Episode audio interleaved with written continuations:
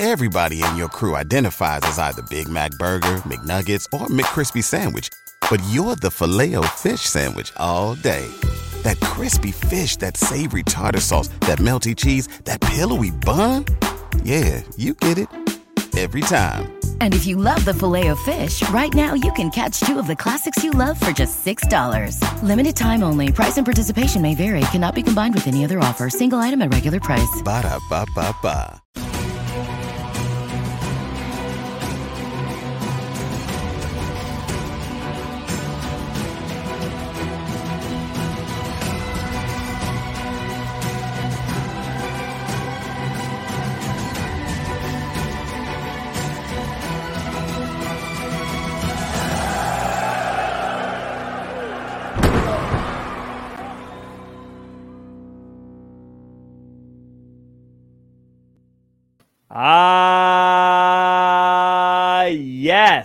Ladies and gentlemen. My name is Jack Farmer. His name is Jimmy Korderas. His name is Justin LaBar. And it's the Wrestling Inc. WWE Raw After Show. And have we got a good one for you?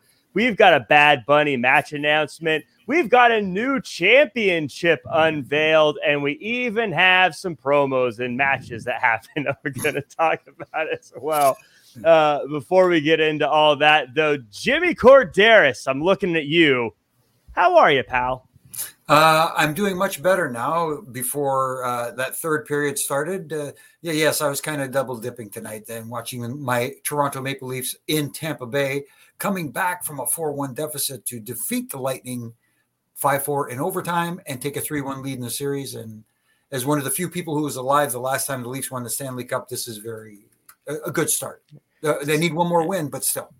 Maple Leafs and Stanley Cup is that arena football? I don't know what you're talking about here. Oh my goodness! you, you, you West Coasters. Very cool. You have though. to forgive. You have to forgive him. He's from Seattle. They just got a hockey team a year ago. They're just getting on board with this whole. You know, they just learned how to make ice. They're Fair, cracking. fair enough. Fair enough. I was a Tacoma SaberCats fan when we had a team there. Um, uh, yeah. So in any case, I am uh, good to see you, uh, Jimmy and Justin. How have you been? I've been good. Uh, baseball season is here. Weather is somewhat warmish, depending on what day of the week it is here in Pittsburgh. But but uh, baseball season is here, and my Baltimore Orioles seven in a row. They are in the uh, right on, the top of the standings there, in the top uh, three or four in the in the in the in Major League Baseball. Uh, coming out hot. They got they got all their top prospects all starting to bloom at the same time. We got momentum. We got Old Bay. We got cold beer. We got the Inner Harbor and crabs coming. It is good right now to be a Baltimore Orioles fan. Man, you guys got all this good stuff going on right now, and here I am, a Seattle sports fan, just waiting for the draft next week. Go already counting my uh counting my chickens before they hatch, hoping we get some good players. Uh, a lot of people talking about the uh, not in the smoke box this week. Well, for me, I'm getting my camera stuff set up. The lighting is it needs a little bit of work, but it's it's a it's a process, right? You know, things things will get better with the, with the lighting and and whatnot here. Thank you to everyone who's joining us. By the way, chatting and everything. Um, uh, in the chat here. We will talk about all of this good stuff, but make sure to like, comment, share, subscribe while you're here. We've got some news we want to talk about. And, you know, sometimes we have news and I'm like, I guess this is news, but we got some pretty interesting news this time around.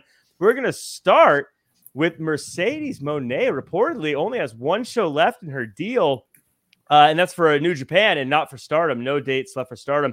Fightful Select has learned from people in Moné's camp that the former IWGP Women's Champion has no more dates with Stardom and only one more date with New Japan Pro Wrestling scheduled to be Resurgence at, in Long Beach on May 21st. Uh, while future dates with New Japan in Japan weren't dismissed, it was noted that none were planned as of now, which would effectively make Moné a free agent following her Resurgence appearance. Uh, Justin, that is about as uh, that's a that's big news. Mercedes Moné being a free agent in a month is a very big news. Uh, it is. Um, you know, she made like her little splash and return to the wrestling world, and and she certainly, by all accounts, it seems like, uh, and the measurements made a difference uh, with her time there. But uh, yeah, so now it's a free agent. So Um, again, just because uh, Mercedes Moné is going to cost a lot of Monet, uh, you know, if she if she wants to return uh, stateside, uh, you know, uh, in terms of uh, stateside based promotion, I'd have to, you know, again, WWE and AEW really the only two I think that are a realistic financial option. Um, and look, WWE has um, cooled their jets on bringing back talent and signing talent. Um, you know, in the last few months and, and you know getting ready, getting ready to have the draft and you know who knows how NXT plays in. So do they feel that they need to spend that kind of money and investment to have her as part of their product? And oh never mind maybe whatever character or backstage or political you know situation that might be between her and whoever's in charge. So you know I really think this is something that um you know AEW does not shy away. There is no hiring freeze in AEW everybody's all elite every single week. So I think that's what I'm watching is as AEW is really trying to you know build around this women's division with uh, with a few of the homegrowns and then the uh, the the, the ex WWE stars coming over. Uh, I think that there I, I could see there being a, an argument that she would fit in there in some capacity. Again, especially if there's talk of them uh, having another show that's supposed to be equal caliber of Dynamite. We'll see. Uh, so Mercedes Moné uh, being all elite is kind of where my uh, my eyes are going to be focused on for the next few weeks. Yeah, Jimmy, I think that obviously the WWE is a great place to land for any wrestler uh, on the planet. But I do think the more interesting story is if she was to wind up in AEW, just because that's the that'd be different. That would be new. What are your thoughts on uh, Mercedes potentially going to AEW, coming back to a, uh, WWE, or I don't know, maybe just hanging out in Hollywood? Yeah, that's the thing too. She's got that going for her, you know, uh, with the you know the Mandalorian stuff and other projects that she probably has uh, uh, in her uh, little date book. Let's put it that way. But uh, that that makes it more interesting because you know we see that WWE loves to promote, you know, that their superstars go to Hollywood and you know show up in whether it's a motion picture, a TV show, whatever the case may be. And it seems that um, Moné is heading in that direction that she wants to split her time between pro wrestling and also doing stuff in Hollywood. She seems to enjoy that. Uh, that being said, uh, maybe AEW is the option for her because, like you said, the, there's nothing future planned for her in New Japan, but that door is always open, and there's always kind of like that forbidden door thing that, that mm-hmm. goes on with AEW and other promotions. So there's that option as well. And as Justin said, which I have in my notes as well, they are planning apparently that second show for Saturday nights, and it's going to be a split roster. Maybe the Outcasts become a two faction team. One takes over uh, on Wednesday nights, and the other one takes over on Saturdays. Who knows? It was mentioned in the chat here, and let me uh, pull it up. I should have saved it. Oh yeah, here we go. Leo Bo- Bowden said Mercedes could be the one to beat Jade. I'll tell you, with very little buildup, Mercedes versus Jade feels like a massive match for AEW to have mm-hmm. if they could make it happen. That'll that's of course a lot of ifs along the way, but we'll have to we'll have to watch. It'll be a month before we find out any of this. Anyways, it's also possible she just renews her contract with New Japan, and it's it's all for nothing. But um, we will see. Uh, we got a super chat, and I want to say first off uh, for our super chat, Antonio Garcia, I see your chat. I will get to that once we talk about the Triple H stuff. So sit tight, but we will talk about that one for you. And uh, best in the smokers world, I haven't seen you around a while. Best in the smokers world, where have you been? Uh, says, Hey guys, I was at Raw and it was a legit sellout, hot crowd. And Jimmy, I'm a Blackhawks fan but cheering for the Leafs. I know the feeling of waiting forever. I know what a cup winner feels like. Uh, so, Jimmy, some luck being sent to you from Chicago, and it sounds like it was a great crowd tonight uh, live. No pumped in music uh, sound. It didn't feel like today. No, that it's a great building. Uh, anybody who's ever been there, it's uh, that you know, uh, people talk about the newer buildings and stuff like that, but sometimes there's something about that old building in Chicago that's special. I remember and, WrestleMania. They mentioned WrestleMania there, WrestleMania 22, if I'm not mistaken. yep, yeah. that's what he said. No, yeah, um, but I, I was there for the. Anyways, it was awesome. It, yeah. and that that building's always one of the ones that the talent will tell you is one of their favorite to uh, to Mhm. perform, and I, I I've been there before as well. It's it's you know the way the sound bounces off that place, and uh, yeah, just for just for just for a pop reference, besides Mania 22, uh, for but for wrestling pop, that was the building where Jericho made his WWE debut. And if That's you remember, right. if you remember that when he interrupts the Rock and the Y2K countdown's been going on, uh, and if you go back and watch that, or go find it on YouTube or whatever, it is legit one of the loudest concentrated pops you will ever hear, and it was in that building.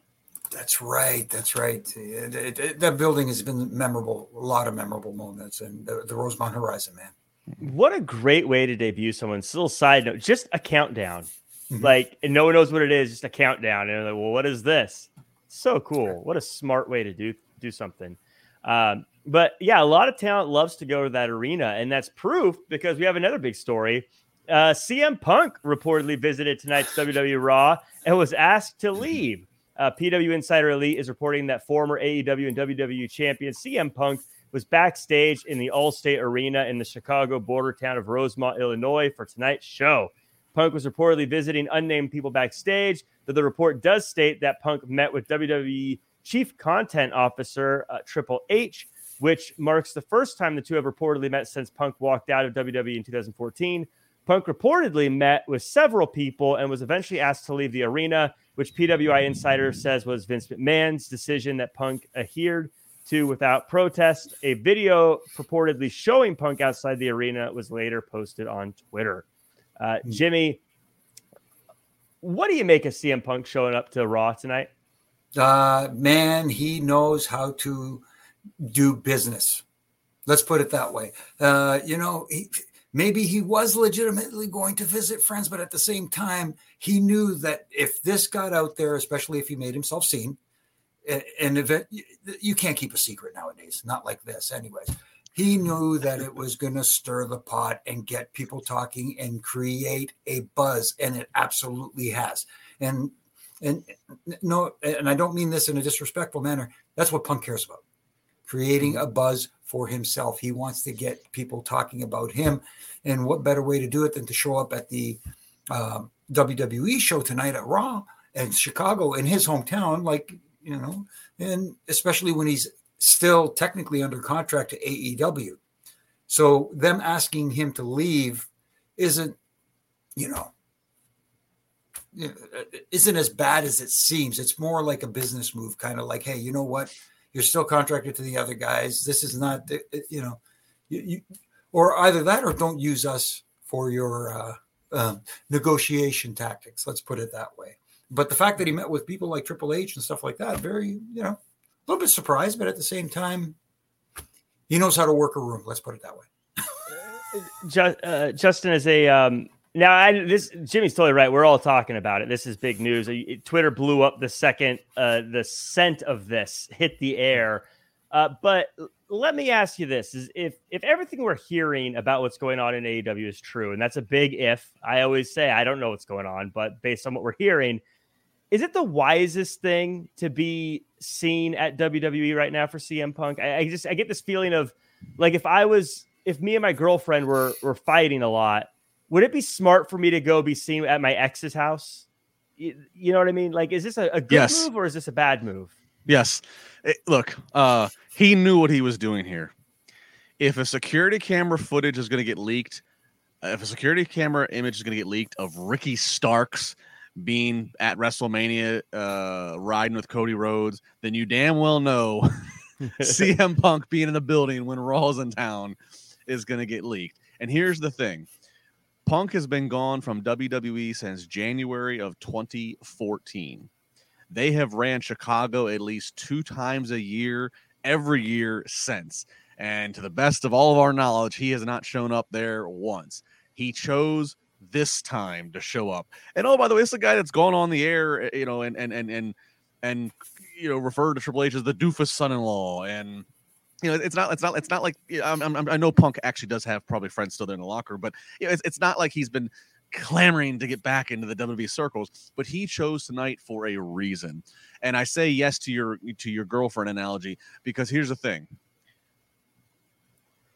If he either one or two things is the situation. He's either cleared everything up with Tony Khan and and and the other people he has problem with in the locker room, and they're and they're all at this point now just it's now a work, and we're all just waiting for the right time to have him reappear.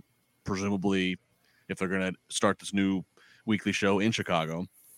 And so everything's fine. And so this is him just saying, hey guys, I'm just going to show up there. It's going to get a buzz. It's going to get my name back in there. People are going to start Googling again. This might bring new viewers, people that have forgotten, whatever. Or the come to Jesus meeting is yet to come here between all the parties. And they all don't like him any or they have their feelings about him anyway. This is so it does so it's like this isn't going to change things one way or the other. So this is again this is his way to maybe put a little leverage in, on his side. This is a way to say hey guys just see how much you got uh me trending and buzzing? And oh by the way i'm an aew wrestler so i'm getting you guys trending and buzzing. Any which way he's going to spin it as he was doing this for the greater good of Uh, of him and aew whether whether whether you know the Bucks or whatever they, whether they buy into it, I believe it. I, I don't know, but he picked this particular time for a reason. It wasn't like he had something important all of a sudden. He had to tell Mike Mizanin that he couldn't do via a, a, a DM. You know what I'm saying? Right, right. So this was intentional, and he knew what he was doing. And I'm not the biggest CM Punk fan. I'll say that right now. But hey, a worker is going to work, and he knows how to work. Yeah, I should. I always want to say too. I am. uh I have no dog in the fight. You know, I don't work for e- either of these companies, and I'm a fan of wrestling. But what I love most about wrestling is is conflict and the fact that this stirs things up a little bit, shakes the hornet's nest a little bit, makes me excited. I like it when the hornet's nest gets shooken. That's all I'm saying. I like it when stuff like that happens. So I, I was I thought this was fun. It made the day more interesting. Um, and we'll see what happens next. Well, uh, like you said, Jack, when you shake up the hornet's nest, what do you get? A lot of buzz. Hey, I thought you were going to say you get stung. Waka waka. Yeah, that's, that's the old man jokes. What do you want? but uh, why did the pig go to the kitchen? Oh no! Hmm? Why? Why did the pig go to the kitchen? Because he was bacon. Okay, we need to put it in. Wow. Have you guys heard about I'm stealing new, that one? have you guys heard about those new corduroy pillows? They're making headlines. Oh. Look what I started. I I, I, I, I almost feel like I regret starting this.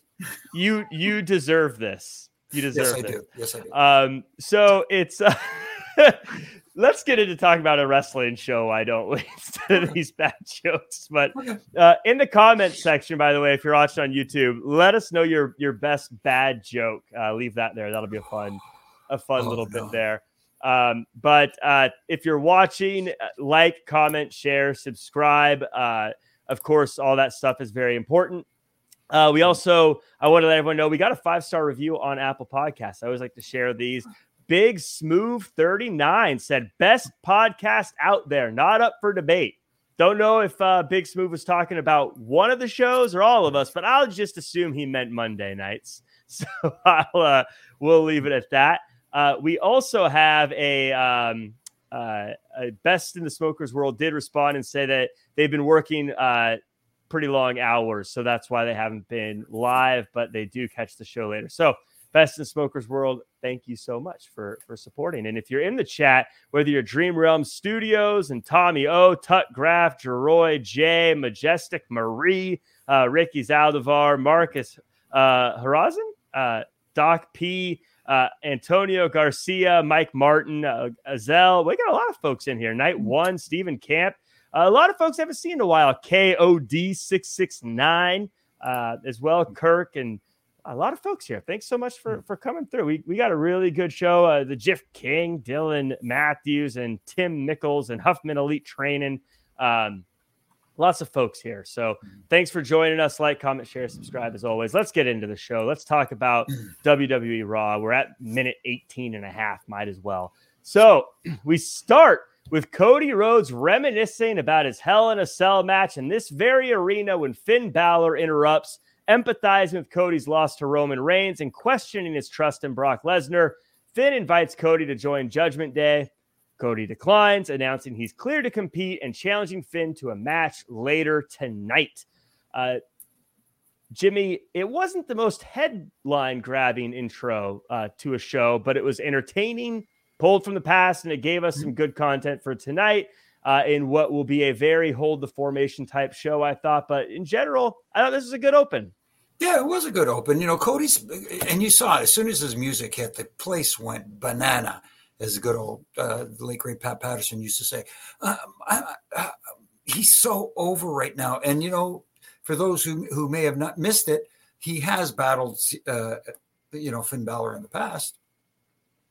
If, if I'm not mistaken, yeah, yeah. Yeah. You know, so you know, and this is a good interaction, and I like where they went with it, especially Finn saying, "You know what, you need some help. Why didn't you, you know, we could have worked together, that sort of thing." And and uh, the interaction was fine, and then you know, of course, built to a match that you know was going to be good between two talents that are hugely over in different ways. And I like the fact that the crowd reacted appropriately for the heel. Yes. They did boo Finn Balor as opposed to cheer him as the hey this is a heel, but we like this guy. Yeah, Justin, uh, what about you? Do you agree with this? Uh, what were your thoughts on this open?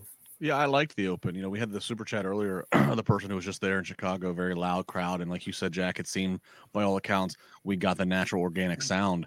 And um, you know, Chicago is one of those passionate cities that they always make noise, but sometimes they don't make noise the way the booker wants them to. Uh, but that was not the case tonight. They did not hijack a show.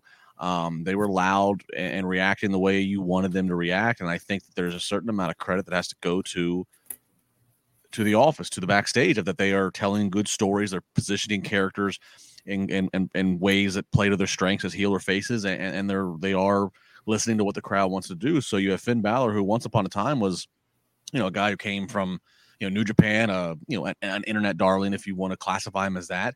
Uh, had a run as a face, but now he's in this heel group, and he's getting heat. And and and and the explanation, as Jimmy talked about, you know, you, you could use some people around you, Cody. You're getting ready to fight the Beast, and that made sense. And then there's some there's some sub subtle synergy there. You know, Cody last in Chicago, and he had that that vicious Hell in a Cell match with the torn with the injury and and look Finn just came out of Hell in a Cell with 14 staples. So like there's just it, it just felt right you know? It just felt like this was a kind of a just this, this felt right and uh, I thought this was really well done and again the crowd reacting the way they want and, and also I think something I think uh, my good buddy Kevin Nash had said and I agree and I was glad that it it, it kind of uh, translated over tonight um okay you know don't don't have Cody don't have Cody ride the whole woe is me, I lost at Mania for too long. Because then that because you do run a risk of it, it sounding whiny and whatever. Just keep moving forward. His next his next task is the beast, and he's going to get back up there, and he's going to get there. And like there was no mention of Mania tonight. It is all all hands on deck for the beast Brock Lesnar. So I thought uh, I really couldn't find much of a flaw in how this opening sequence went. I thought it was uh, well done. A, a few things that happened on this episode, and I know I noticed it here a lot. And there was rumors of Vince McMahon pulling strings from back from from a I don't know wherever Vince McMahon was at. I, I, I, we talked a little bit before we got on. I didn't feel crazy like he was involved in this, but there were a few things I did notice seem to creep their way back in, and um, we saw the first of them here with the Cody comes out and then says, "Let's take a look," and just to just to take us to a replay, also a, a rematch from fairly recently with Finn Balor and Brock. They repeated this like 15 times throughout the show Brock is the most decorated combat. I can't remember the exact phrase, even though they said it a million times. The most decorated combat athlete of all time. Uh, definitely a few of those Vince isms did sneak their way in, at least it felt like it today. Uh, maybe not the pumped in crowd noise, but there was some things in there that did feel like they used well, to do this. Well, but but the, but the label to Brock, it, it is true. He is the. I mean, it is true. It, to combine boxing, MMA, and pro wrestling. That's the best way to phrase it. They've used it all the time. Yes, they used it back in, in, when Vince was, you know, um, you know, vocally in charge. Um, but it is true. And again, you you are going into a merger here with UFC, so uh, there being an edict to tout and remind people that I don't, I, I can't say that I blame them, right? You know, mm-hmm. so it's very fair. Um, so we move on and we get the Bloodline versus the LWO. It's a six man tag match, and uh, there's some build to it from SmackDown. So this one made sense to have happen now. And mm-hmm. despite the LWO's valiant efforts, the Bloodline emerged victorious, uh, as I guess we all probably predicted. But after that, uh, they're gearing up for the because. Of course, they're gearing up for their big match on SmackDown and, of course, at Backlash. So it just made sense that they were going to win. Uh, mm-hmm. and LWO isn't quite at that level yet uh, to be beating the bloodline. But Justin, Uh, I said earlier, it feels a little bit like this is a um, hold formation until the draft kind of episode. But this Hmm. this match did that, but also, like I said, it was it was built to, so it didn't feel as flagrant, if that makes sense. Yeah, I mean, look, you need to get the LWO, um, the other members. You know, I mean, I, I guess you know Rey is technically part of the LWO. You need to get other the other three um, some good stage and show time. And I think we, you know we know that there was the travel issues. Um, I don't know if it was last week or two. They all run together now, or two weeks ago for Raw. But I know things got plans got diverted there. Um, so you need to get them out there, and they don't need to beat the Usos and, and Solo, but but just to have them out there in a competitive match, they had some high spots, crowd was behind them. Um, you know that, that- that's important because I mean I, I do I don't think they would resurrect this LWO idea and and the new music they pay tribute to Eddie if you if you paid attention to the music and you know of course they're bringing back the shirts which I saw some people wearing the shirts so that's a merchandise thing. I don't think they would bring it back just to split it up in the draft. So the LWO is probably a thing that's going to stick around. Uh, so I thought this was good. Get them out there give them a, give them a close call with with the bloodline uh, but get the people familiar with them. Uh, because again other than Rey and then I mean to a lesser extent other than uh, Escobar um, you know the other two aren't as well known, and I'm you know and, and Joaquin Wilde who got a who got the huge feature to start the match. He's a guy who trained right here for our, our IWC Wrestling Academy. Um, been in business for many many years uh, in the wrestling business. He's a great guy. Happy to see him finally getting his his his just due, but. Generally, the national audience doesn't know him as as well because he's been under different names. So I thought tonight was a great showing again to elevate this LWO group, but not compromise the booking. You can't have the Usos and Solo lose right now. Uh, so I had no problem with this. I thought this was this was uh, well done for for what they needed to do. Again, considering LWO having not been featured as much in the re- re- in recent weeks. Uh, Jimmy, what are your thoughts on the LWO?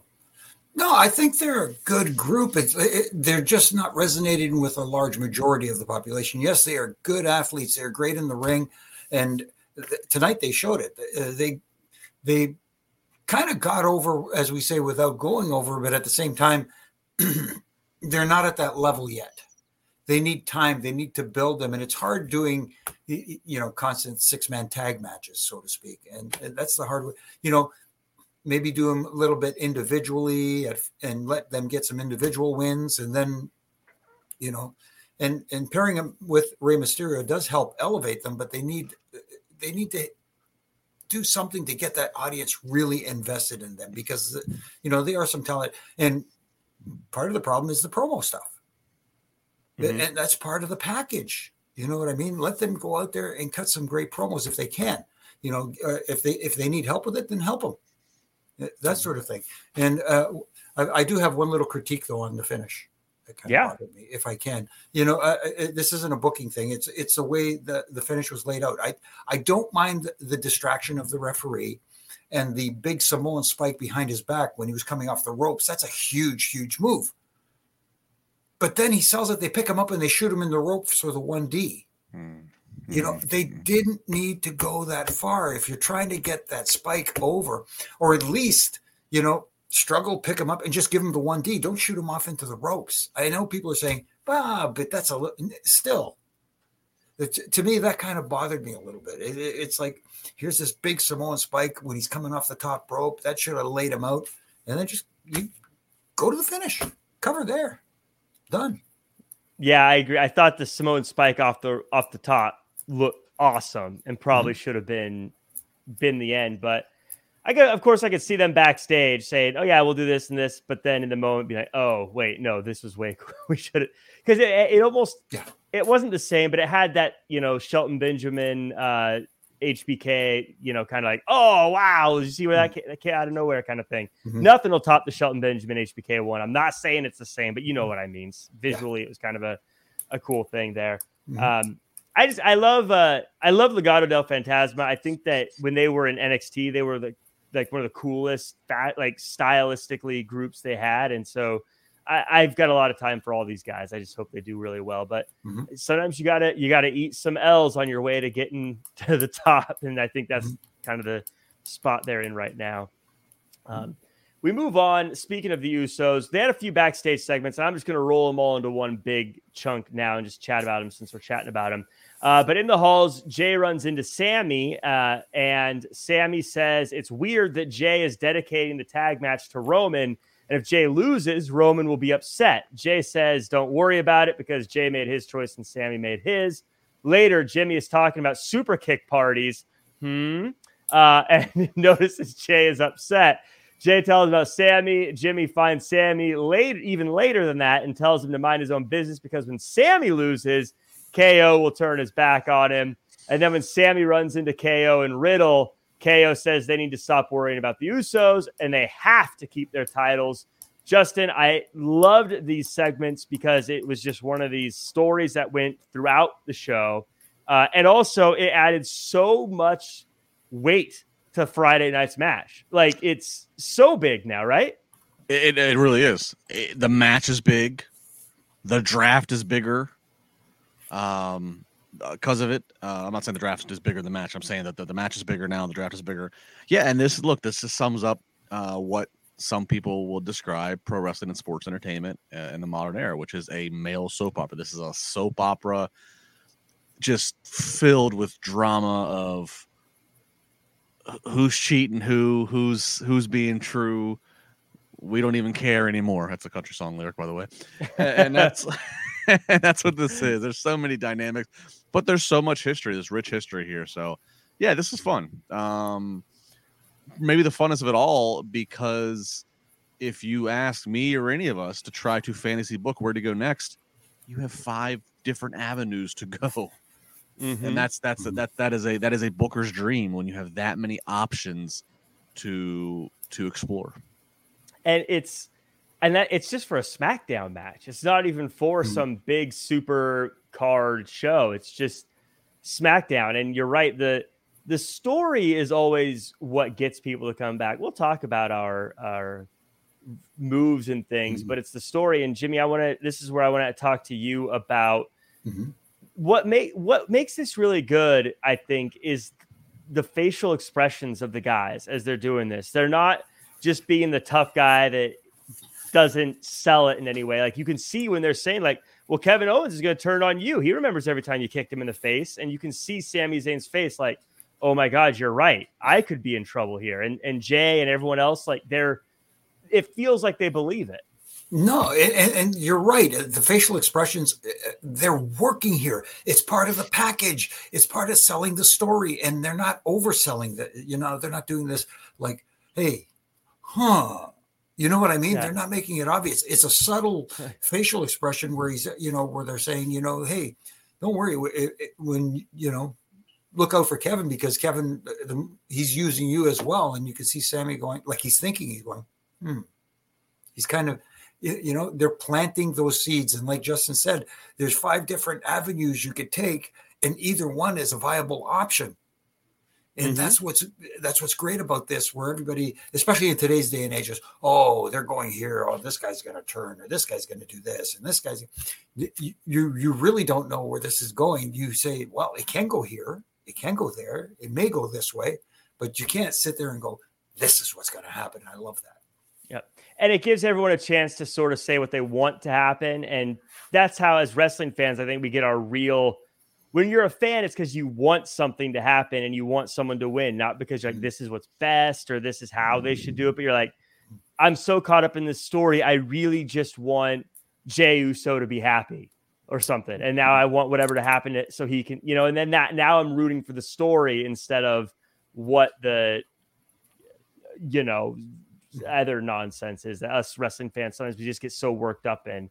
as we're watching. I did love just to add on the very end, Matt Riddle saying, I know what you're going through. it was like, oh yeah, he did kind of have a, a, situation with Randy Orton. Mm-hmm. So it's kind of a fun throwback in there. Mm-hmm. Though there was this part of me, I know nothing about where Randy Orton is, but I, as he was saying, I was like, I wanted to be like, no, don't say Randy Orton because then it, we want it to be a surprise when he comes back. Let us all forget about Randy Orton for a little bit. But I don't know, he might be gone for a long time. But um, that's where my head was at there. Uh, so uh, we get Trish Stratus, and she's talking to Cathy Kelly, and Trish says that Becky Lynch isn't around because she can't handle pressure. So Trish did her a favor and put her on the shelf so she can sit at home. And now Becky owes her a thank you. Jimmy, Trish is so good at being a jerk. I had no idea I was going to hate the lovable Trish Stratus. Uh, yeah, again, you talk about making it believable. She's making it believable. She's really good at what she does, and uh, I, I, I, you know, I think she's a little bit underrated as as one of the best female talents that the WWE has put out there. Uh, you know, obviously Hall of Famer and such, but uh, again, she she looks like she belongs. She looks like she wants to be there. She's having a great time doing it, and uh, I'm loving this. I'm loving this and curious again to see where it goes because there's obviously a few directions. You talk about Lita, you talk about Becky, you know, there, there's options there. Yeah, Justin, uh, talk to me about Trish Stratus. I think she's knocking it out of the park. I agree. You know, I, I question do, do we want to boo Trish Stratus, but um, mm-hmm. you know, she she's she's giving you all the reasons to do it. You know what's crazy about Trish is that um, it's the first time she's been heel in you know like 20 years. Uh, and that promo last week was just she just killed it. And it's just wild to think, you know, and, and if we had this podcast 20 years ago, you know, who knows what we, what we would have been saying, but it's wild to think that Trish goes down in history as being one of the best uh, women that the company's ever had, right? Mm-hmm. And we always make such a big deal in this era now uh, about there's a big conversation about you know how do you acquire talent you know, oh, they need to pay their their dues working the indie scene, and oh no, we can't have this person that's coming from the the football world or the fitness world or whatever. And, and you know, Triple H famously talks about with the Performance Center, they don't care where the talent comes from; they just like talent, and then they will then teach them the way. And it's crazy because Trish, Trish was you know Trish came from the fitness world. She she didn't work. she wasn't working indie shows. She you know she she came from the fitness world. She she had the entertainment kind of thing naturally to her, but she learned the the art, the X's and O's, if you will, of pro wrestling uh, in WWE, a kind of trial by error. Because again, they didn't have they didn't put her through the developmental kind of process that that you would put somebody through now. So I just think it's kind of crazy now that 20, 20 years later, uh, that's such a big thing about they acquire so much talent and where's the talent coming from and, and what have you.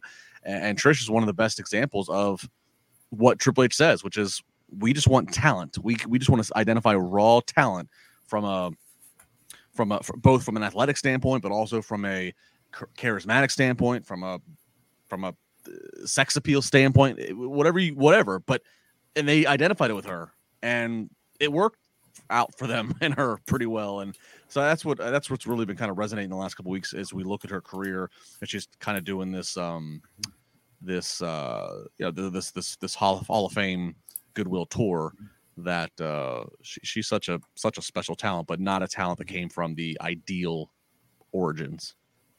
Yeah, she. It's funny because with the NXT and everything like that, you're right. People are hung up on it, but there's a lot of wrestlers over time that are some of the biggest names of all time. Their their first goal wasn't to be in wrestling. I mean, a lot of them, even I think The Rock wanted to be a football player mm-hmm. originally, mm-hmm. oh, and yeah. same with Roman Reigns. And there's a lot of people who I think Sting wanted to be an actor first. Like there's a lot of people who wanted to do other things first before getting into wrestling, but now where you get very yeah. stick our nose in the air. Like oh you were you played football until you were 18 too late pal. Yeah. you know? Yeah. I, I mean yeah. I mean rock and roman are special cases because they were they were in a family of wrestlers. So it's kind of like right. they had whether they admit it or not they kind of had this like whether they realize it or not you can watch you know they kind of had this you know safety net of a fallback to try this. But you are right. There are there are a lot of guys and girls anymore that you look at that just you know they had other they had other things. I mean, Solo Sikoa. Solo is like 30 years old, which is not old, but it's not young. And the rest of the world, mm-hmm. Solo mm-hmm. pursued football and, and athletics for a little bit, and then finally said, "Okay, I'm in I'm in this this wrestling royalty of a family, and, and then he put, he's, he's put all of his eggs in the basket, and it looks like it's working out for him. It it, it, it the, the pathway is is very interesting and funny, and, and it's amazing how we get held up on the guys and girls who just are 100% pro wrestling 365 right. and what that does right. or doesn't value um, well, speaking of people who are wrestling 24, 365, um, Dream Realm Studios, the super chat saying, I think a movie based on Jimmy Korderas should happen, starring Elias Koteas. Uh, I don't know if I'm saying his last name right, uh, aka Casey Jones from Teenage Mutant Ninja Turtles. I did not see this Teenage Mutant Ninja Turtles, but no, neither. Jimmy, we need a story of your life. Well, I don't know if there's a movie, but uh, th- there is a book. so we should make a movie based on the book, not on your. But the Yeah. book's always better, Jimmy. That's what they say. That's what they say. I've I've I've read Jimmy's book twice, and I think Jimmy's book would make a fantastic series of drunk history episodes.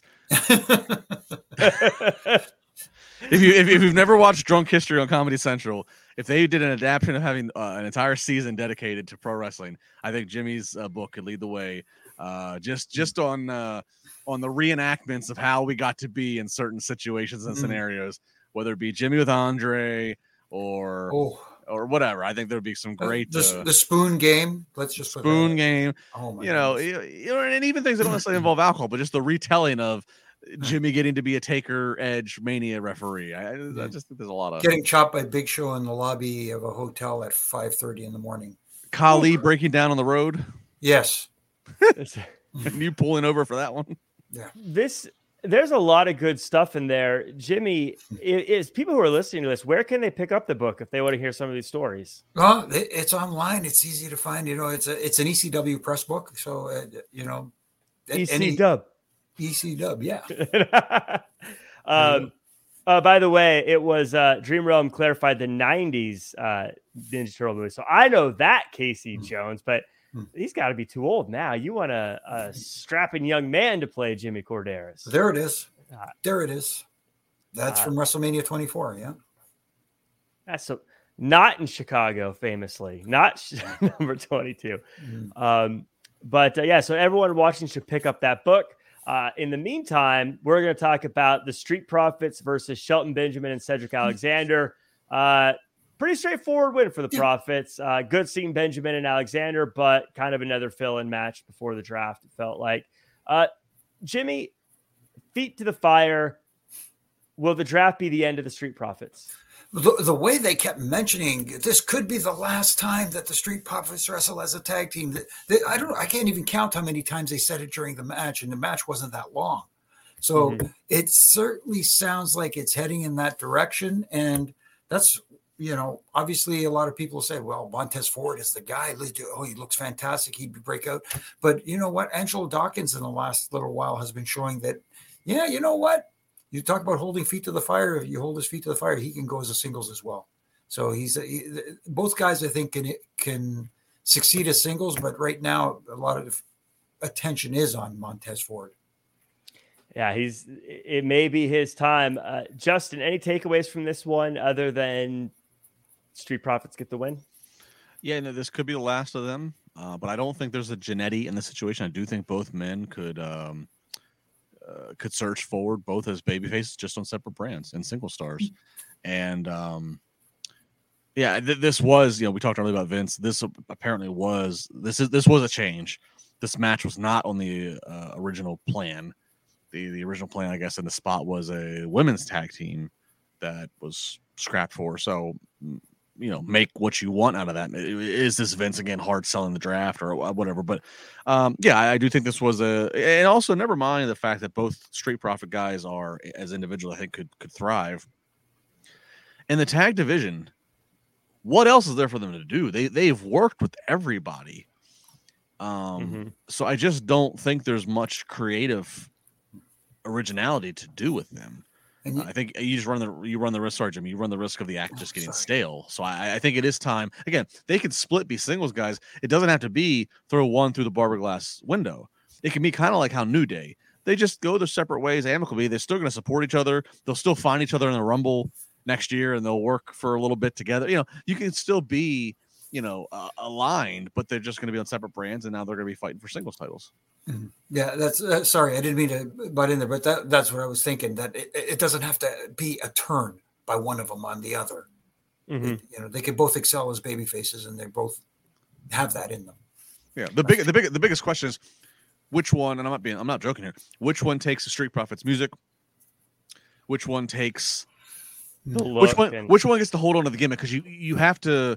They, one of them is going to have to, um, you know, reinvent not, not reinvent, but they're going to have to evolve a little bit to have their own Yes. identity. So one can have a different music, and do they, you know, do they both keep wearing the the the local athletic jersey to the ten? You know, tonight they're both wearing Mhm. Bulls gear, essentially. Like, so you will have to figure out which one has a character that you can evolve, but you don't need to you know, one does not have to stab the other one in the back. I uh, I absolutely believe that too. But baby ice, with a really good point, I got to highlight here. No, Labar, we want the window. the way, look, I, I'm, I'm a, I'm a. The window is a fond memory of my young childhood, but I, I you, you need, you need the right situation. I don't think that one's this.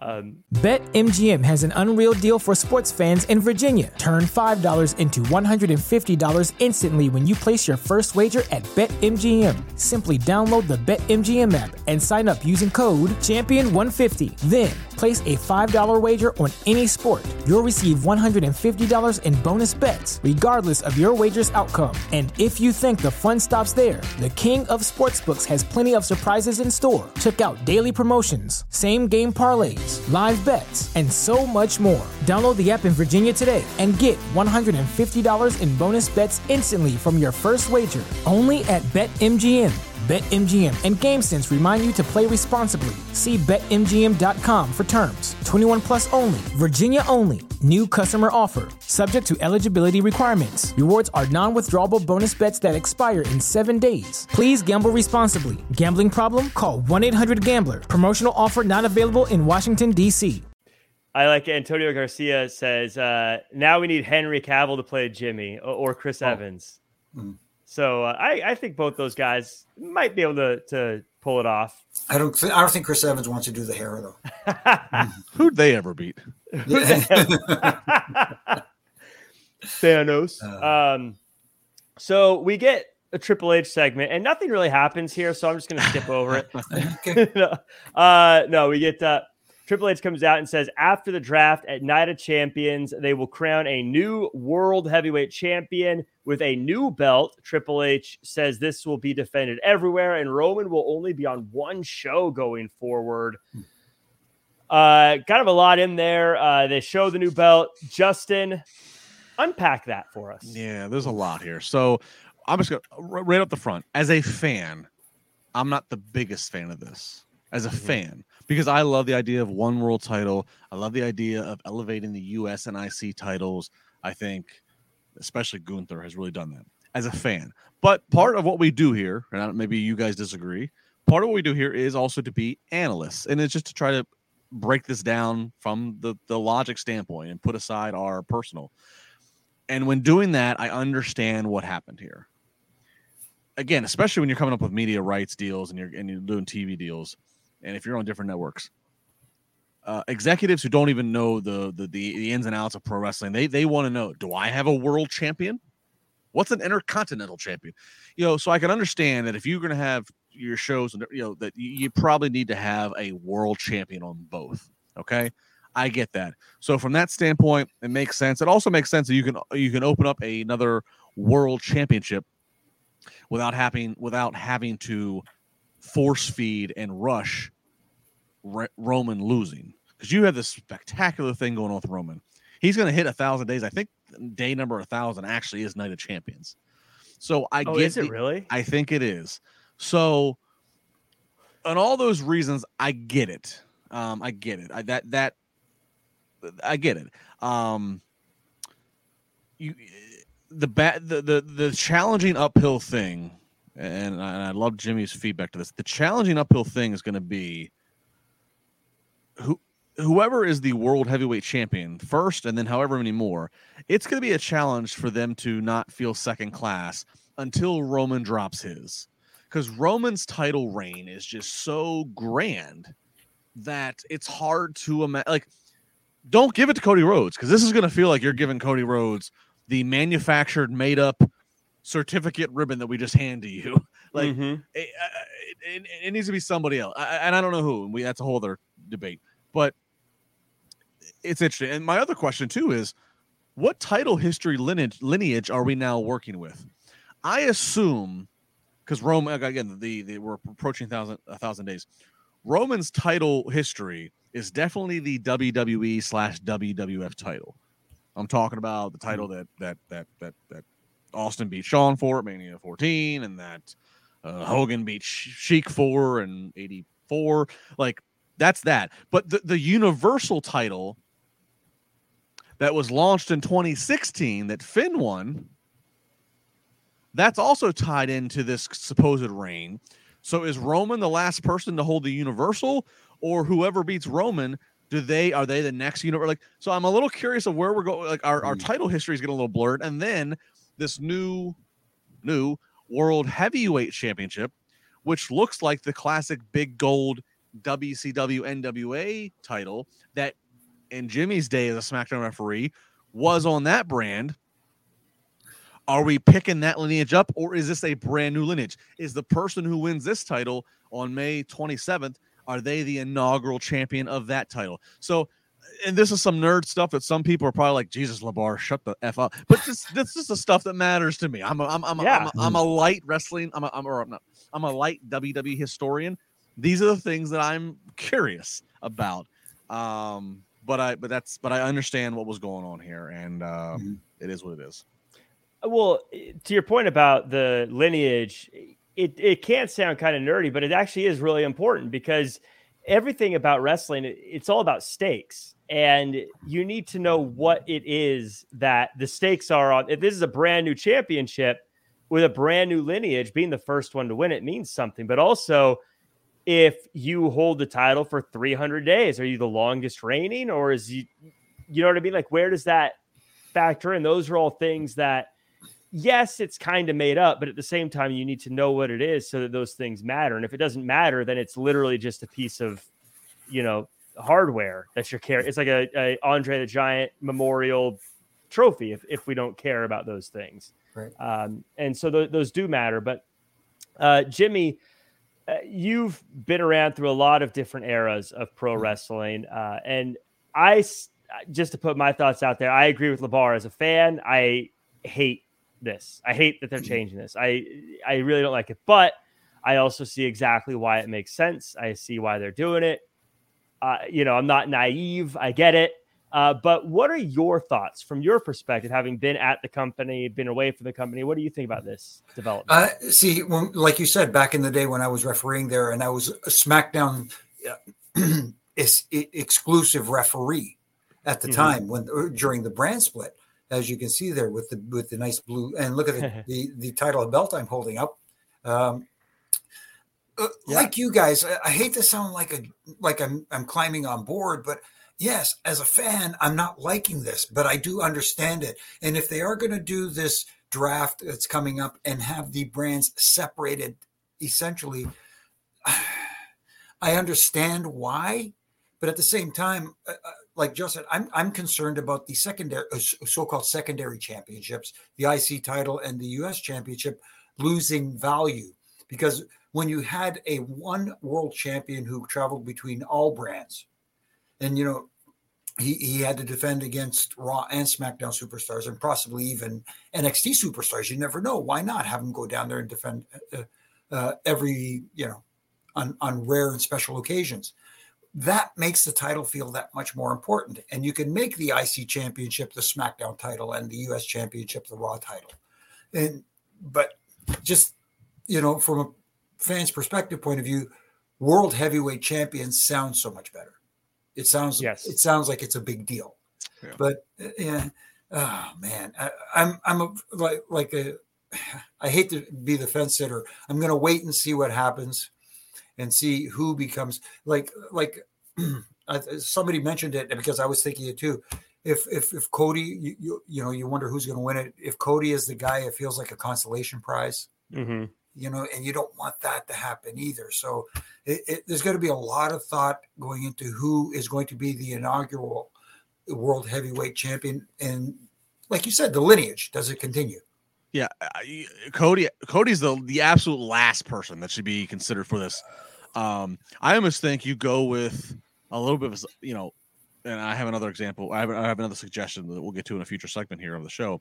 But I think this is where you maybe maybe you take some chances at some thriving mid card talent Yeah. who Mhm. who have been looking to push through that ceiling. That you put. uh, This is where I think you go for there. Also, I want to give a shout out because they're actually a company uh, here uh, just outside of Pittsburgh, and they've been long standing. Wildcat Championship belts. They've designed a lot of classic pro wrestling title belts. Ever history, and they were the ones that designed this brand new World Heavyweight Championship. So I want to give a shout out to Drew Oh, and his sweet. group Cool. at Wildcat Championship belts here, uh, just outside of Pittsburgh. Um, yeah, and I wanted to say too, real quick about the the names and things. Uh, to Jimmy's point, I think the world title sounds great, but if they're all supposed to, you know, it's it's what it is one of those things where if you're like, oh yeah, there's the NXT champion and the world champion, you'd say, well, the world champion's better. But then if I was like, yeah, you got the world champion and the undisputed Universal WWE champion, I go, well, I think I know what the what the main one is. Uh, but that's all just us uh, in the weeds, I guess. So I, I had a few people on Twitter. I asked, uh, I, I sent it out on Twitter and had a few people respond about what they thought of the show, and it was all about the championship. Uh, at Al Steven A, I don't know if it's, I think it's Al Steven Man. Uh, says hate the new belt is going to be first one at the Saudi show, but I get it. I love the look of it. The Realist Bank said uh, we're losing the WWE titles lineage, but that's we don't know that for sure. Um, and so we'll, we'll have to see about that. So a lot of thoughts on that, and of course Antonio Garcia with a um, chat that has been waiting here for a long time. So Antonio, I'm glad you waited. Thank you so much for being patient. Uh, says so it's cool for Triple H to make a special announcement to introduce a new title. Uh, then says so I wonder if Roman gets a new belt also, Mm. uh, or are they just retiring the blue one? Mm. And that's followed up by another super chat. I want to say by Tyrone Dawkins saying so three belts. Um, and I think we're all in agreement of what that probably is, and that is Roman Reigns has one championship. He just there's two belts with it. Well, yeah, yeah. R- Roman, it's important from this point on until Roman's reign ends. He continues to hold the hardware of two straps Mhm. because that's visually dominant, and and and that's visually it's the WWE and Universal Championship. It's it's this merger that has happened. So visually, he keeps those two belts and he continues to hold them high simultaneously. I do think though, whenever he gets beat, and now with another world title, kids, I'm not joking. We might be looking at next year's Mania until he. It might be till next year's Mania until you're even talking about him being beat again. Mhm. But whenever he does, that's when I think you have the opportunity to rebrand the belt.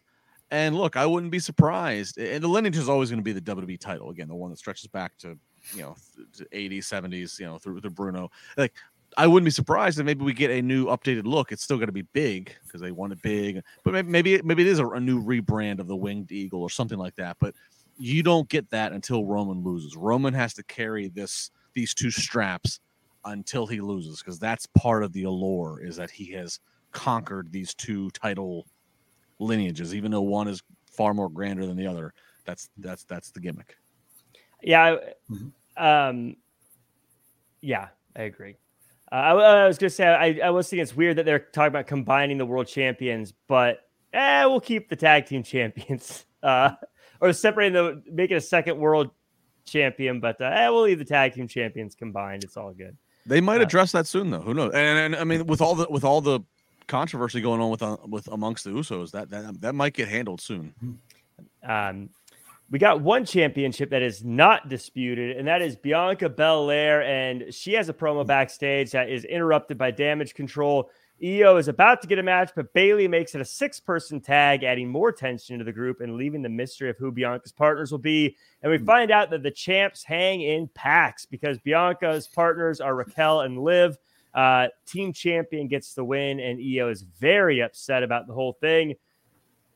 Um, Jimmy, I love that the champs won because they should. They're the champs. Yeah, absolutely. But uh, again, it, it just there's something about damage control that hasn't got me invested. Still, even though there's there's little planted seeds about uh, tension, or or Bayley seems a little upset that Iyo is getting this this opportunity against Bianca Belair where she feels maybe she should be. But it's it's not enough. There needs to be more there. They just haven't they they haven't got me yet. Justin, is Iyo winning at Backlash? I think she is.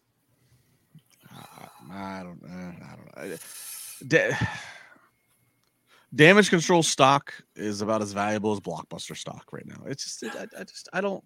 I, I don't I don't buy it, and it sucks because I think that the I think the individuals that could that make up damage control all have something to offer, but it's the presentation of them as a trio is just.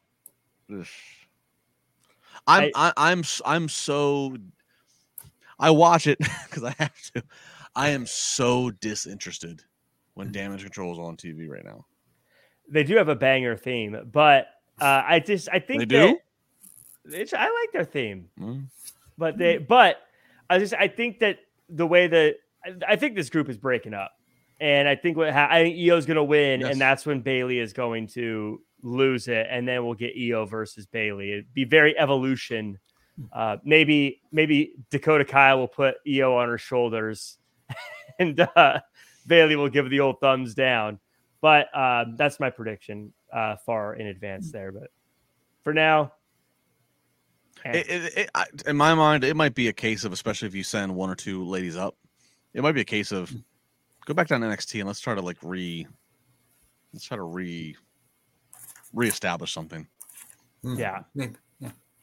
Uh, we got a super chat from Bigfoot Sneakerhead. Uh, I haven't seen you in a while, Bigfoot Sneakerhead. Where have you been? Um, let me know where you've been.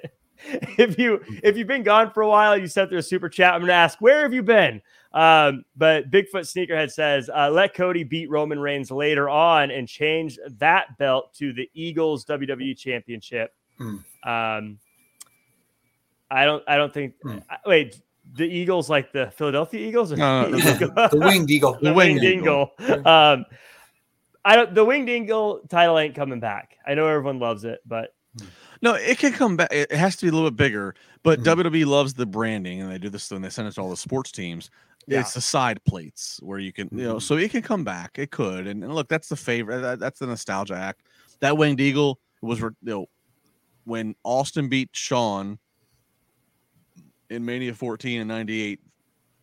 He held up. That's the title he won, and then the next night, Hmm. they evolved to the the new bigger title, which then Steve hated because he actually cut himself on it. So that's Right. when he actually then moved to the smoking skull belt.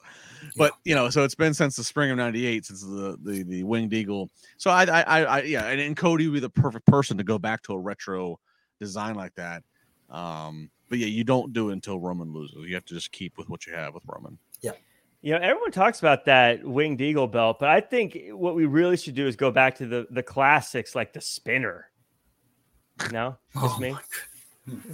Yeah, I maybe think that's I, just maybe I said, I said rated R spinning belt for the way. Yeah, maybe I, you and me were in the same. It sold well, from what I heard. It sold well. Uh, let's just get the fiend uh, stretched face one that was around for like a month and cost six thousand dollars. Hmm. Uh, Austin Theory, uh, he claims he deserves the world title and reminds us of his victory over John Cena. But Bobby Lashley interrupts, praises Theory's skill skills, and reveals that it was him who set up the triple threat match at Backlash. We get a big brawl only for Bronson Reed to enter the fray and take down Lashley. In a surprising twist, Reed also attacks Theory, asserting his dominance. And we end the segment with Reed standing tall, holding the title above his head. Uh, Justin, my fear when they announced this new title happened in this segment, and that was the U.S. champion already shrugging off his current title and being like, "Well, why don't I have that one?" Yeah, yeah, and I, I can't deny that. Um, and and I can't deny that. I did, uh, you know, I did. I wrote it down here though. It's interesting that that match that was announced on social media a few days ago, which is random on the sense of that there was no TV. Uh, you know, like like yeah, Bobby and Bronson have been having a thing, but there was no no reason. It was just there's no TV buildup. All of this match gets announced on social. This is a triple threat, so it's kind of random. And then in, the same week that we find out that we have a new world championship that we're gonna uh, anoint to somebody uh, next month, it did make me think. Like, all right, well, Austin Theory is somebody who could drop his U.S. title now without being pinned or submitted, which he acknowledged in the promo, which would then kind of make him logically available for the World Heavyweight Championship. And he's a guy. Look, I mean, look, he just he just beat John Cena at WrestleMania, so certainly he's credible enough to be considered as a heel to win that title. So I do think he's something. To, I do think the booking of this match at Backlash is something to watch for how we're going to crown this new champion. We don't know. Triple H did not tell us. Is it a tournament? Is it just going to be one singles match at that event? We don't know. But I mean, I think a tournament would kind of be fun because that would really, Mhm. you know. But this certainly opens up opportunity for Austin Theory if they felt, yeah, we're going to go. eh, We're and again to my point earlier, Cody Rhodes having it makes it feel like it's second fiddle. But if Austin Theory, you know, uh, a homegrown star who's been, you know, heel through and through, who's who's who's, you know, was McMahon's chosen one, et cetera, et cetera. You know, maybe that maybe I buy into that. Maybe that makes sense. So I'm definitely watching this match closer than I would have days ago because of the future implications that it could have for the title picture. Mm-hmm. That's a really, really good point that I haven't heard anyone else bring up. Is the you're right because theory it'll feel like he's punching up to the title instead of someone like Cody who's punching down to that mm-hmm. title, and that perception makes the whole thing feel totally different. Because if yeah, it does feel like if, if Theory won it, you'd be like, oh man, that's a huge thing for him. But if Cody won it, I'd go, oh okay, mm-hmm. whatever. Uh, so that's a that's a really really good point there, uh, Jimmy. It felt like this episode, when it comes to this rivalry, though, was all about Bronson Reed. He had the little video package earlier. He last man standing here. This is Bronson's title to win right now, right? Not you would think so because he's the one who's getting all the steam out of this right now, Mhm. and you know it, it's working right now. He looks like he's he's dominant, especially against a guy like Bobby. You know what I mean? Bobby, who's been there for a while. Bronson Reed is you talk about up and coming young talent. If you don't want to have him, you know, uh, gravitate towards the new world heavyweight championship and and being in that picture him having him as the united states champion kind of takes him out of that and opens the door for someone like an austin theory or maybe even a, it, just reaching a name L, la knight or something like that. And i know people are talking about uh, certain names of, of veterans that have been there for a while but i kind of agree with justin. It makes it makes it feel like a consolation prize for the the the the old established retired like i saw somebody mention earlier tonight somewhere online where oh maybe a, a returning randy orton could be the inaugural and i'm like no come on No. man it's got to be someone that gets elevated by this not brought down I, I don't want to be the guy that like gets into the weeds about it, but it can't be Randy because Randy's at a point where his world title wins like historically means something, and it would feel like such a technicality for him to win it uh, with a new championship like this. I, I, That would that would stink a little bit. Um, though I love Randy Orton, I'd be happy with him breaking the record, just not that way. Mhm. Um, so we get a uh, we we get um, a little backstage segment that that was fun. It was uh, from recorded earlier in the day, and it was Boogs and Elias and uh, Chad Gable all talking about how the draft would work. Jimmy, I thought this was a great way to explain the rules to people who don't know how they work, how it works. And frankly, sometimes I feel like I need the rules re-explained to me uh, without it being just a guy saying, "Here are the rules of the draft." Um, and any thoughts on this one? I mean, I know it was a serious segment, but just any thoughts on how they did that? Yeah, there's a, it, it kind of sort of explained things, but not really because people are still saying, "Oh, we do." Is it going to be general managers? Is it going to be like the last time where you're going to have war room with the heads of uh, the different networks and stuff like that? It was still not totally clear, Yeah. unless I missed something. So um, one of my favorite things about this, Justin, um, this segment is it said recorded earlier in the day, and Oh, yes. as And as- Bo- and Boogs knew about the announcement. Yeah, yeah. I, I, I'm sorry, I have it written down here. I was going to mention that. it could be possibly a rant for tomorrow, but anyways, never mind. uh, it's one of those things that, like, yeah, it didn't really ruin it for me, but there was that little tee hee hee. They messed up. Maybe word backstage got out, and so you know, I don't know. Yeah, yeah. Which is it- yeah. It, it, it was a, this. This is this is where if there are rewrites or changes to the show, continuity problems do come into play. Of Mhm.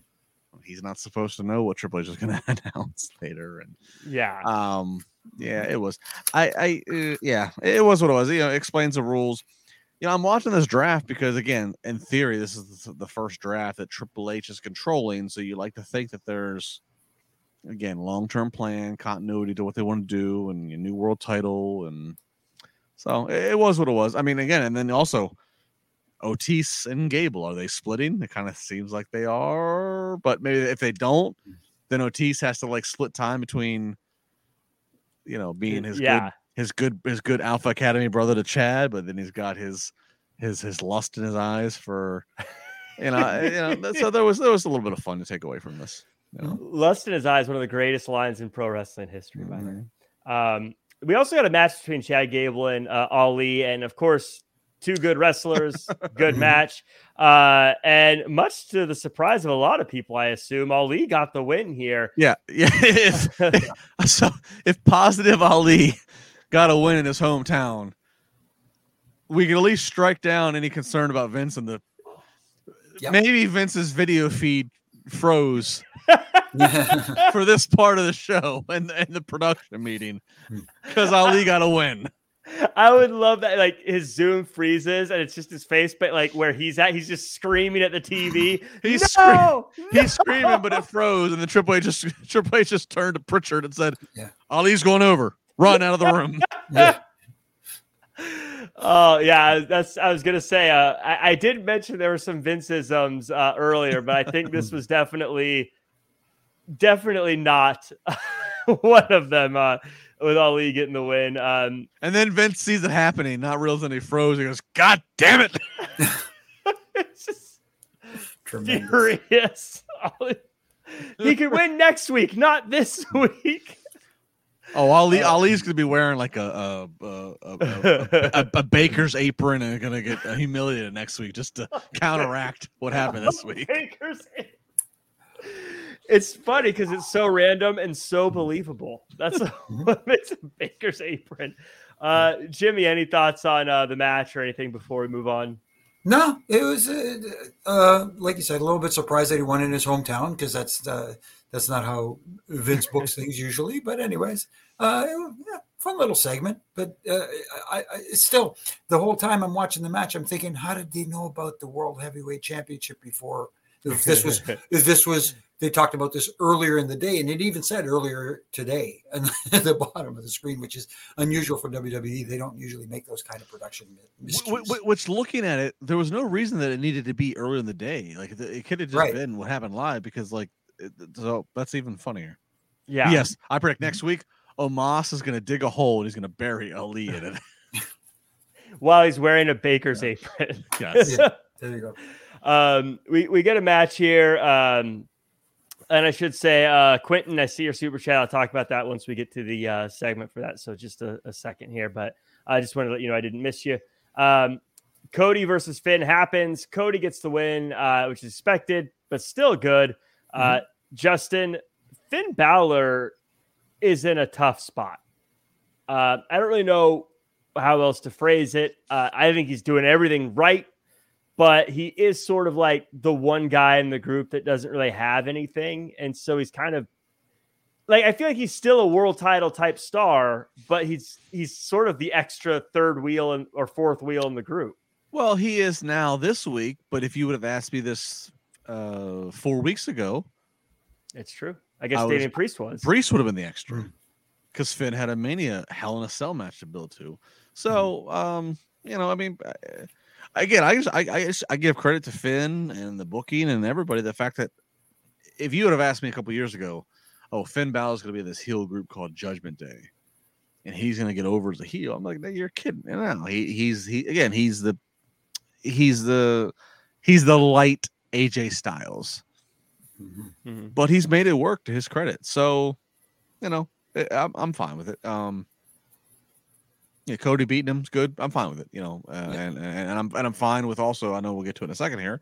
That now Damian Priest gets to transition to the front and center and be part of a major match because I, I and this is no shot at Finn, but I think, eh, but but you know, Finn also was the inaugural Universal Champion in 2016. Got hurt during that match, Fatal Four Way in SummerSlam vacated the next day. Not saying that he should be punished for that forever, but it's you know you, you get shot, you get shot, and whatever happens.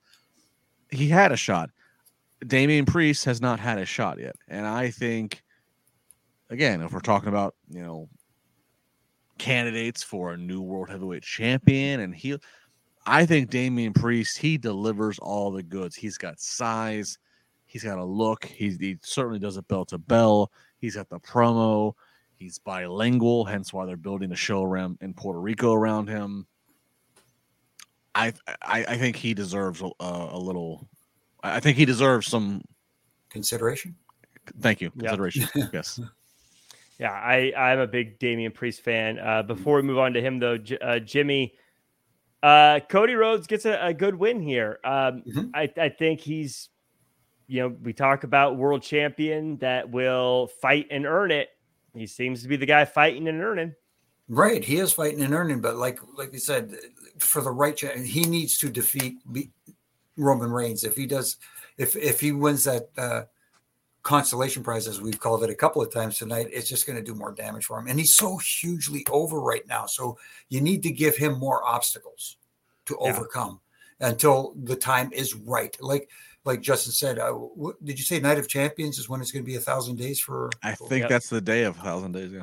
Uh, you know, we had a few it, people in the chat SummerSlam. verify save that for SummerSlam. Then you know what I mean. To let him overcome more obstacles. He's already got the, you know, the the match he had tonight. He's got Brock coming up at the pay per view. You know, um, hard times. Hard hard times. Uh, so we get hard to times, hard times. I wanted to say it, but I can't do a good uh, Dusty Rhodes impression, so I didn't you, want to. You gotta, you gotta get your lisp. Hard times, Daddy. Hard times, Daddy. We're gonna go to the pay window. window. Uh, yeah, it's with an A at the end. Window. Pay window. window. You know, an old pal of mine actually plays Dusty Rhodes on Young Rock. Um, so if you check out Young Rock, uh, that that fella works. Uh, uh, Daniel, he works with the, me over at the Championship Wrestling. Um, Seth Rollins talks about facing Omos at Backlash while also setting his sights on the world title. Rollins, Rollins cuts a fiery promo against the politics and part timers like Roman Reigns, saying he's hungry to fight. Omos appears expressing respect for Rollins, but Seth doesn't hold back and acknowledges Omos as a once in a generation talent due to being born big, while Seth's achievement of that status came through sheer determination. And Rollins then boldly promises to make Omos famous. Justin, um, again, we see another guy that's looking at that title already, and we have a a um, few super chats I want to get to from Quentin Pendergrass. Says Seth Rollins, inaugural champion, hmm. Then goes on to say, "Love you guys. I look forward to Triple J Mondays." and asks, "Will the new champion be heel or face?" Uh, Quentin, uh, all great super chats and thanks for the love. Uh, I, I I think it's almost mandatory that this first inaugural world heavyweight champion of this iteration should be a heel. Mm. Any baby face that because Roman has done nothing but beat baby faces. Mm-hmm. Any baby face you have win it, whether that be Cody Rhodes or Seth Rollins or Matt Riddle uh, or go down the line. It's it, it the perception is to come off at, again as second class. But if you if you have that new title come off as a heel, especially you know, I, I just think that it will it'll just fare better. If we're trying to forecast it, it's going to fare better. So that's where if you're looking at candidates, Austin Theory, who I just said, if he drops the U.S. title at Backlash, uh, I, I, really boost the odds to him. Um, look at any of the guys in Judgment Day, and I'm not excluding Dom. I look at Dom, I look at Priest, I look at Finn, any of them. If, it, if it's a tournament, what if this tournament came down to Dom versus Rey in Saudi Arabia? And you go, well, Rey's Rey. Rey just lost to Dom and me. No, they're not gonna have him lose to Dom and Saudi for this new world title. And Dom beats him because mommy helps. So now Dom and mommy both have. Like, I think there is so much more money and potential to uh, pick out the right heel and have them win it as the inaugural world heavyweight champ. It'll do far much more for that heel, and it'll do far less potential damage as compared to if you try to strap it on and basically manufacture a babyface run for for one of the faces. Could you imagine how unbearable Dom and Rhea would be as co Oh, I'd love champions? Uh, it. I'd love it. it'd I'd love it. Uh, The expression nuclear heat would take new meaning. I'd love it. Yes. Oh, that would be so fantastic. I I, would, I, I, I would want them not to get too weird here. I would want them to post on social a photo shoot of the two of them naked with their title belts just covering the necessities. Wow. Let's just run to the hills with it. yes, Right. yes, it'd be so good. Uh, I, I would love it. Uh, Jimmy, what were your thoughts on this? Uh, um, I I like this segment, um, but I think it was phrase you use uh, the the the five pounds of ten pounds of bags of potatoes, uh, and I worry Twenty this- and ten. 20, and 10. I yes. just know there's a lot of potatoes and not enough bag. Uh, but we have a. But was there a little bit of that with this where Seth Rollins is trying to promote a, a, a match with Omos and trying to talk about the world title and taking shots at Roman Reigns? And Hmm. was he a little all over the place here?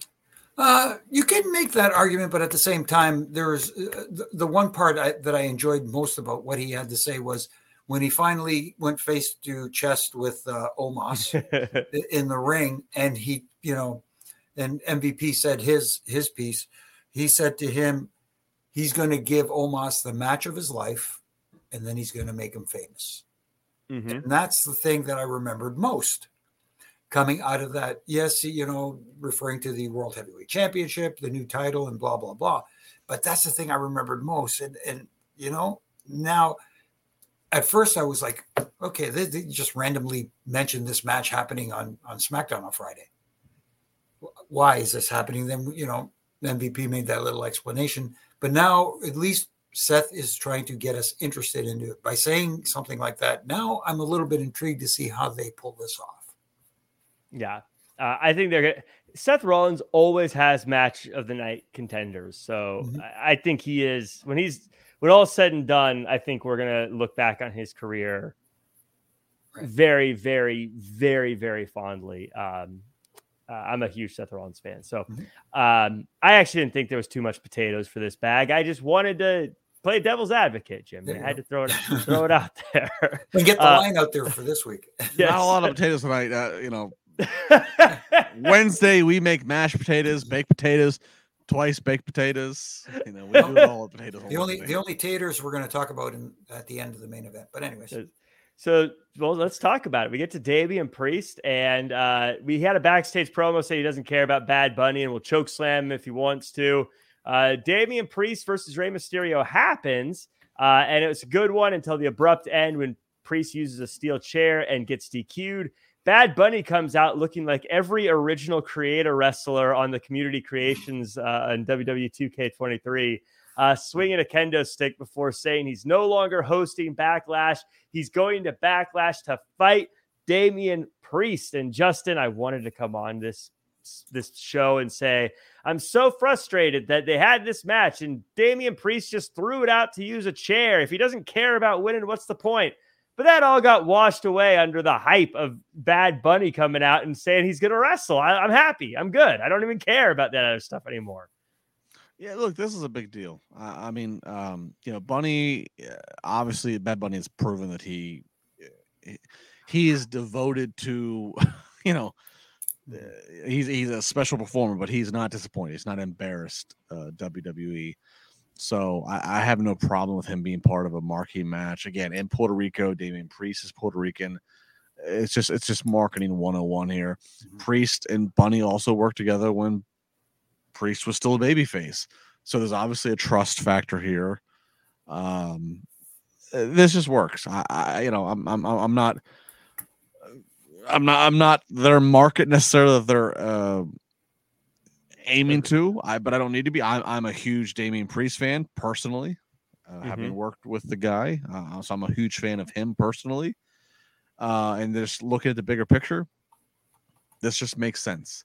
Um, and look, you know, I, I, this is gonna this is gonna explode. Bunny's probably gonna need the LWO. That's great. Priest has got Judgment Day, so Uh, this is this is. I'm, I'm it's just it's just marketing 101. That's all I can get back to. And I, I say that because I've seen again crazy, crazy critiques or slams on social of, oh, we're giving this we're, we're, we're giving this rapper this uh, like it's like uh, if you don't see the big picture here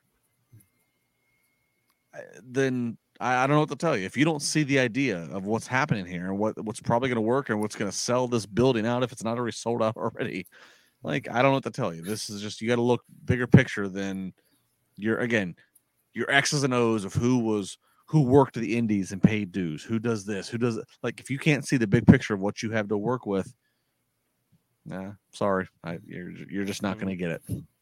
Yeah, Bad Bunny is one of the most exceptional performers, uh, I think, in a very, very, very long time. And I'm not just talking about wrestling. I'm talking about.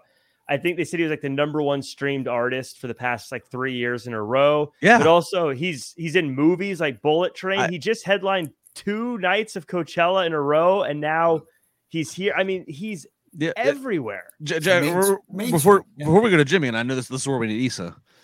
I'm and I'm and I'm not a I, I have not downloaded one Bad Bunny song.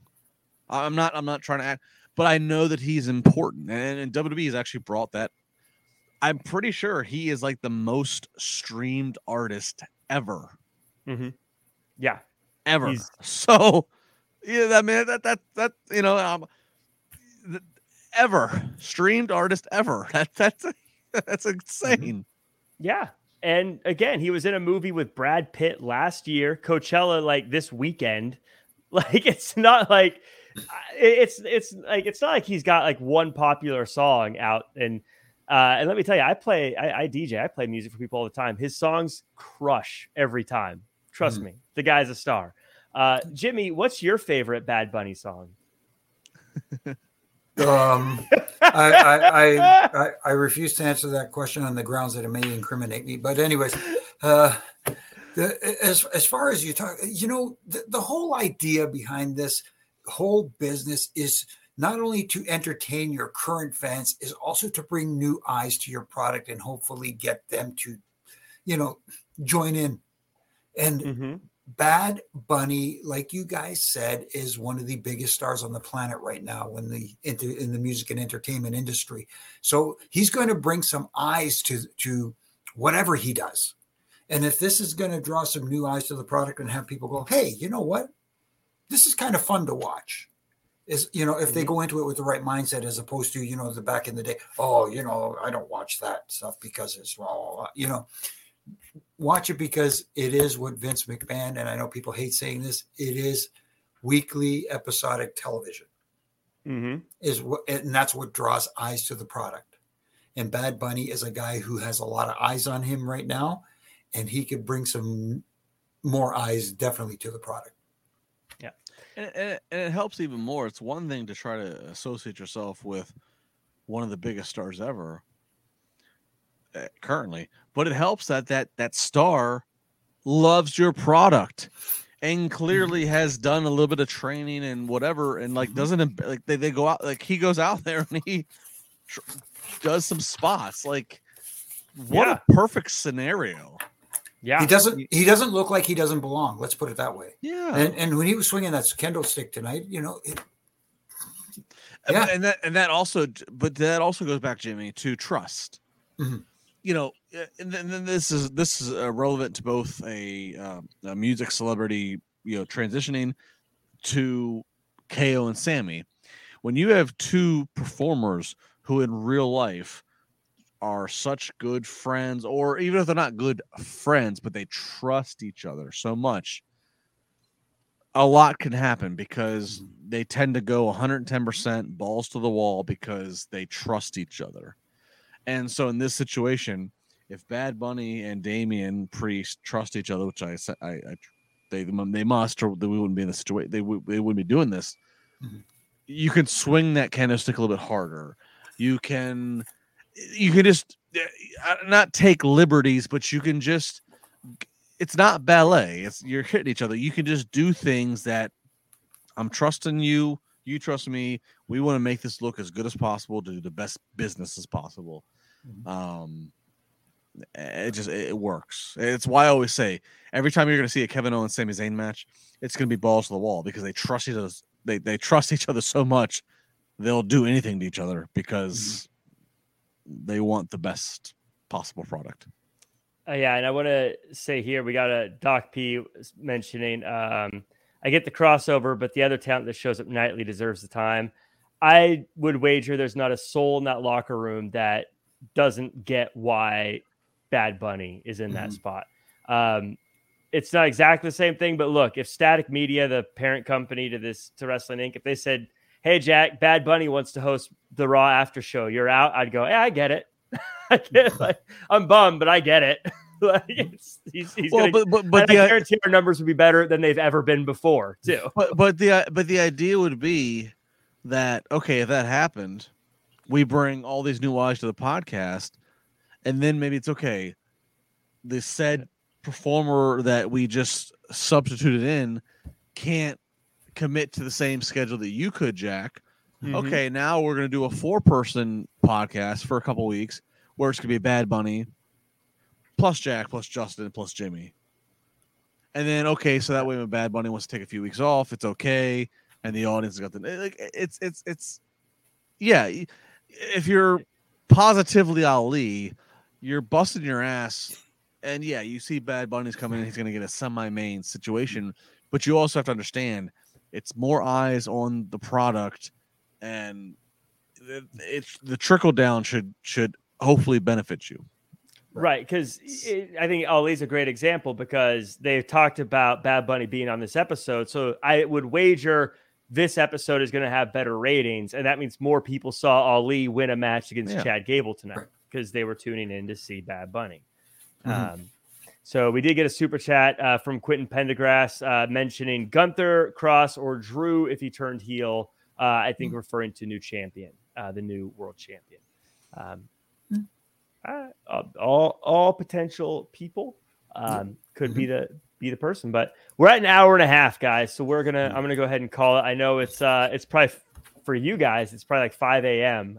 so we'll uh, we'll wrap it up. But um, before we go, Jimmy, any final thoughts and uh, where can we find you online? And everyone in the chat, let me know your final thoughts on the show and, and your ranking out of a ten. I thought it was a fine show. I I mean, like, uh, uh, don't get me wrong; they, they didn't knock it out of the park, but at least there were certain situations, like with Seth and Omos. At least they got me curious. I'm not saying, "Oh, I got to watch this match right now," but at least they got me more curious in in in wanting to uh, see what happens. Basically, I- I- if that makes any kind of sense. And as far as where you can find, obviously you can find me here on Mondays and Wednesday nights, and uh, you know um, on all my social media platforms, uh, doing my ref and rant from Monday to S- Fridays.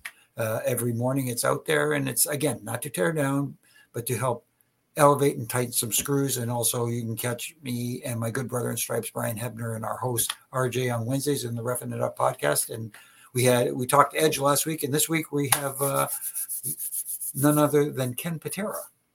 Oh, that should be a fun one. Should be interesting. Uh, and then Justin, any thoughts on the show and final thoughts and, and where can the world find you? No, I thought it was, it was an okay show as we're uh, heading towards backlash. And again, there was a lot of hoopla about oh, Vince is rewriting this whole show, and if he did, I don't feel like it was a show that was menaced by, uh, but by it. I, I don't, you know, other than like I said earlier, uh, women's tag was cut here and whatever. But I don't think that I feel like the stories consistently are still being told guys and girls we want to push are still happening. So uh, I don't think there's a big deal there. Um, so it was what it was. But I thought it was a good Raw. Um, as we get as we get towards backlash, uh, at Justin LaBar across the socials. Um, here every Monday night, every Wednesday night. Um, after Dynamite with Jimmy and Issa, and then most Fridays with uh, Spar with LaBar on Busted Open Radio, and yeah, it's it's an exciting time. A lot to be excited about with what's going on with pro wrestling and, and the general landscape and the CM Punk stuff we talked about. It's there's there's no no day I wake up and look at my phone and uh, and I'm not entertained. yeah, so much stuff going on in the world of pro mm-hmm. wrestling. Uh, you can find me at Real Jack Farmer across all social media. If you're in the Los Angeles or Southern California area, Santino Bros will be doing a show in Azusa on Thursday. Make sure to come check that out if you're available and can. We'd love to see you. Otherwise, you can watch on YouTube at youtube.com slash at Santino Bros.